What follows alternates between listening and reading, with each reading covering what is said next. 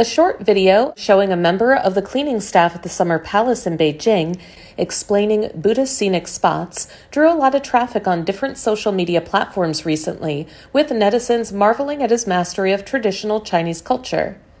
He has been dubbed the most powerful cleaning monk by netizens, originally appearing in Chinese writer Louis Cha's novel Tianlong Babu, Demigods and semi devils, as an unknown martial art master who disguises himself as a cleaning monk in the Shaolin Temple in Henan province. In the video, the worker, Zhang Xu, 40, explains the cultural connotations of the sites to several tourists who were doing research. What makes it special is his recitation of a list of dozens of hard to pronounce Buddhist sites.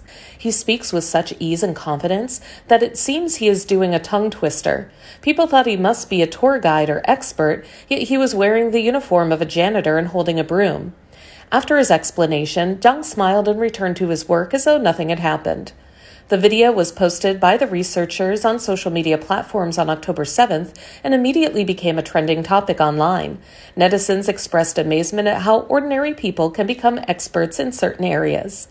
In Beijing, no matter what you do, you can acquire a deep understanding of history and culture. Sometimes ordinary people are willing to explain things to complete strangers in exchange for a simple thumbs up, said one netizen on social media platform Xiaohongshu. Zhang is better than regular tour guides, and the palace should offer him a job as a docent, another commented. Zhang lives in Beijing's Yanqing district. He said he had not thought of becoming famous online as he only wanted to help the tourists, who seemed puzzled. He told Beijing Daily that he had been interested in architecture since he was a child.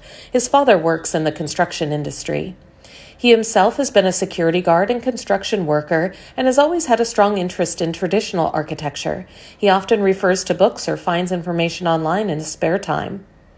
Zhang joined the cleaning staff at the palace in late 2021 and is required to walk about 40,000 steps inside the palace every day, so he knows a lot about it. The traditional architecture of the palace is not just an assembly of bricks and layers. These elements are friends who have deep history and know how to speak to people who understand them, he said. They are historic marvels with distinctive Asian aesthetic, he said. The Summer Palace is a well known imperial garden originally built during the Qing Dynasty, 1644 to 1911, and served as a retreat for emperors to escape the summer heat and engage in political and recreational activities. The palace complex spans a vast area and is renowned for its beautiful landscaping, featuring an artificial lake, numerous pavilions, bridges, temples, and gardens.